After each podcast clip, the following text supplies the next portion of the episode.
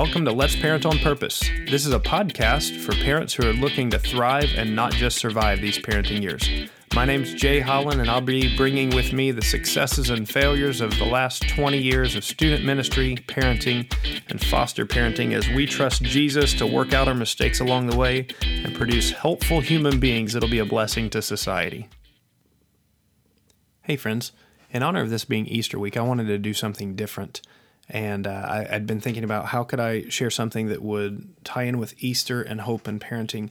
And so what I'm actually going to do is I'm going to read something that I wrote three years ago, right around this time, on uh, Easter Sunday morning at 3 a.m., sitting next to my son in the hospital as he was in the first seven days of leukemia treatment.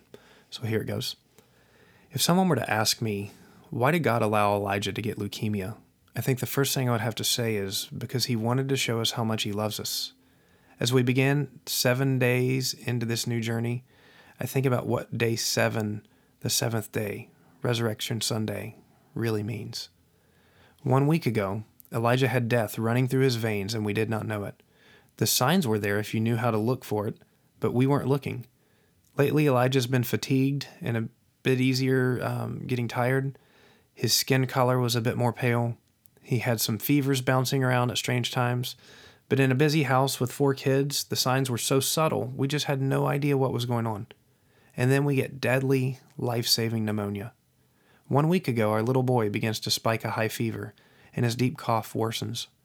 Monday morning, annoyed because our new insurance hasn't turned over into his pediatric physician's office, we begrudgingly take him to the ER for what we think will be antibiotics and some breathing treatments. I don't even go um, because Emily and Elijah are going, but then I come over and lend support when they decide to put an IV bag in him to give him some fluids. Sitting by his bed, working on my schedule for the next few weeks, the kind doctor comes in and gives us the news that will alter the trajectory of the rest of our lives. He says, You have a very sick little boy, and I'm afraid his blood tests look like they might have leukemia. We're transferring him to St. Mary's Children's Hospital right away. The following hours feel like days. I ride in the back of ambulance with thoughts of panic and a growing mountain of texts that begin pouring in. I share them with my feeble boy, who's still taking in the wonder of his first ever ambulance ride. Elijah, Rod says he's praying for you. Pastor Matt tells me to tell you that he's praying for you and asking Jesus to heal you. Pastor Bob just told me that he's praying for you right now. There's a paramedic in the back seat, and he says that it seems like we're really involved with our church. He and his wife are intending to find a church, but they haven't really gotten around to it.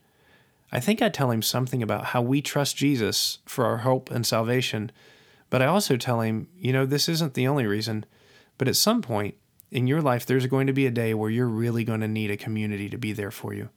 And when that day comes, it's too late to find that community. Sitting in the back of that ambulance, I couldn't fathom how much the community of Jesus would be there for us in this first week. In the pediatric intensive care unit of St. Mary's, we get life saving blood, platelets, fluid, and oxygen. Elijah's skin goes from yellow to pale, which is a major improvement. We're also told by the initial doctor that we must wait several days to get a specific diagnosis. Man, that first night was miserable. We trust God for eternity, but I know that that doesn't mean that things will always work out like we want. I take the first night's watch at the hospital and I lay beside him weeping, crushed, not knowing how I'll be able to breathe if my boy dies. How long will we have to wait for good news? And will there be good news? The next morning, I'm taken off guard when the oncology doctor and his team show up and tell me they have a diagnosis. The initial doctor was wrong. The lab tests don't take several days. We definitively know that Elijah has acute lymphoblastic leukemia. My firstborn son has cancer, but it's the good leukemia with above a 90% cure rate. Treatment begins immediately. It'll last years, but they tell me they're very optimistic that our son will live. Life by death. This is the way of leukemia.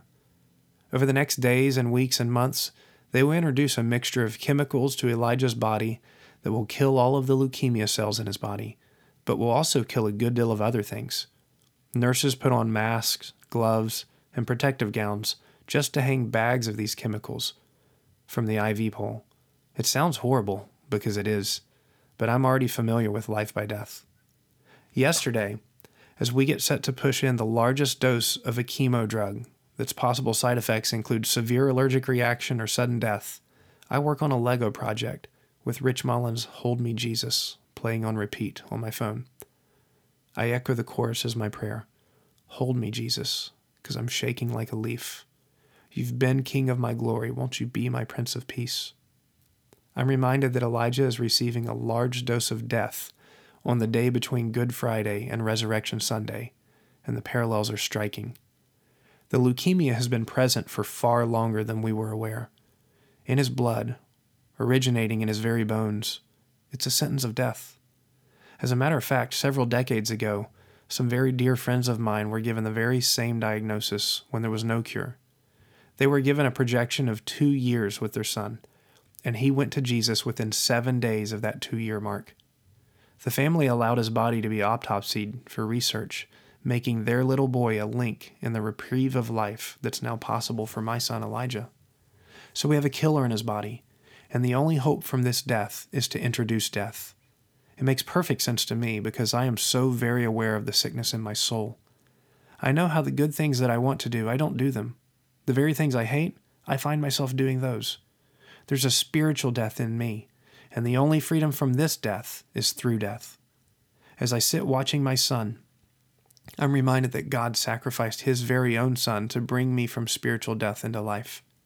My sin has been redeemed by the death of Jesus Christ, and the proof comes when what we celebrate the next morning, Resurrection Sunday.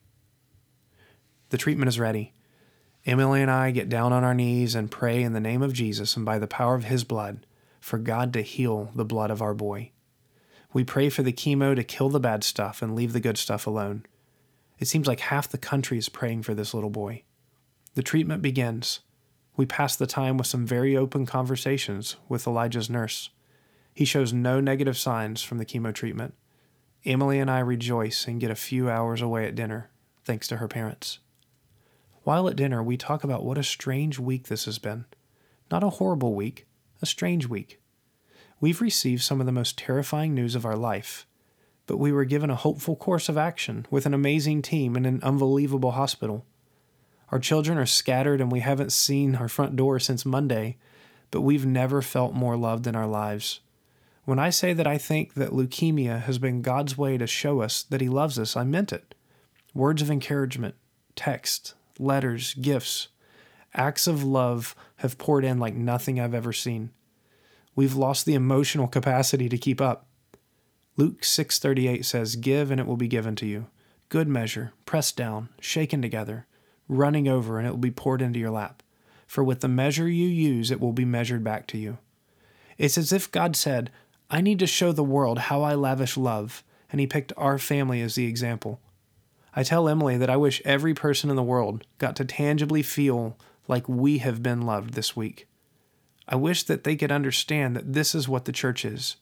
The church is Jesus' plan to heal the world, and the church has been the hands and feet of Jesus to our family. I want everyone to get this experience. The love of God has been poured out in absurd ways this week.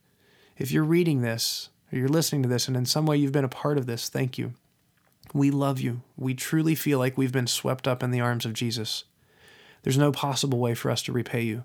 You've carried us along in our greatest hour of need. We know that that hour is not over. It may get worse before it gets better. There's going to be more sickness, more pain, more fear, and many more tears. We don't know the outcome of this leukemia battle, but we do know that it's Resurrection Sunday, and the ultimate battle has been won. We don't want our son to have cancer, but even more than that, we don't want people to be trapped in their own spiritual sickness. We've been condemned by our own sin, but salvation has been won and is offered as a gift. We walk in the valley of the shadow, but today of all days, it's high noon in the valley of the shadow. Today is the day of rejoicing. Friends, that's what I wrote Easter Sunday, April 2014. And uh, it's been a heck of a journey ever since. But uh, I, everything that I read there, I still believe even more deeply. God is so very good. Uh, my son is doing well. And, and even if my son had gone to be with Jesus in heaven, God is so very good because my hope is not that things are going to work out in this earth, but my hope is in the one who's going to make all things new. I hope whatever you're going through, that this is a bit of encouragement to you. And as you uh, celebrate the resurrection of Jesus, that you would remember that we might live in the valley of the shadow now, but there's one that's coming that's a source of light that's going to make all things new. Love Him, worship Him, and serve Him. And uh, enjoy your kids as a gift from God. Happy Easter. Hey, this has been a very special Easter version of Let's Parent on Purpose, and I hope it's been a blessing to you. This is a ministry of Covenant Fellowship Baptist Church in Stuart, Florida, and if you are looking for somewhere to celebrate the resurrection of Jesus, we would love to have you out 9:30 or 11 a.m. on Sunday mornings. Uh, this is Jay Holland for Let's Parent on Purpose. You can find uh, archives of our blogs and podcast at letsparentonpurpose.com. You can subscribe to this through iTunes, Google Play, Stitcher, um, probably some other ways that I don't know. Anyway, uh, thank you so much for listening. If it's been a blessing to you, please share it with a friend. And remember that this is a marathon, not a sprint, that God loves you, and we'll talk to you soon.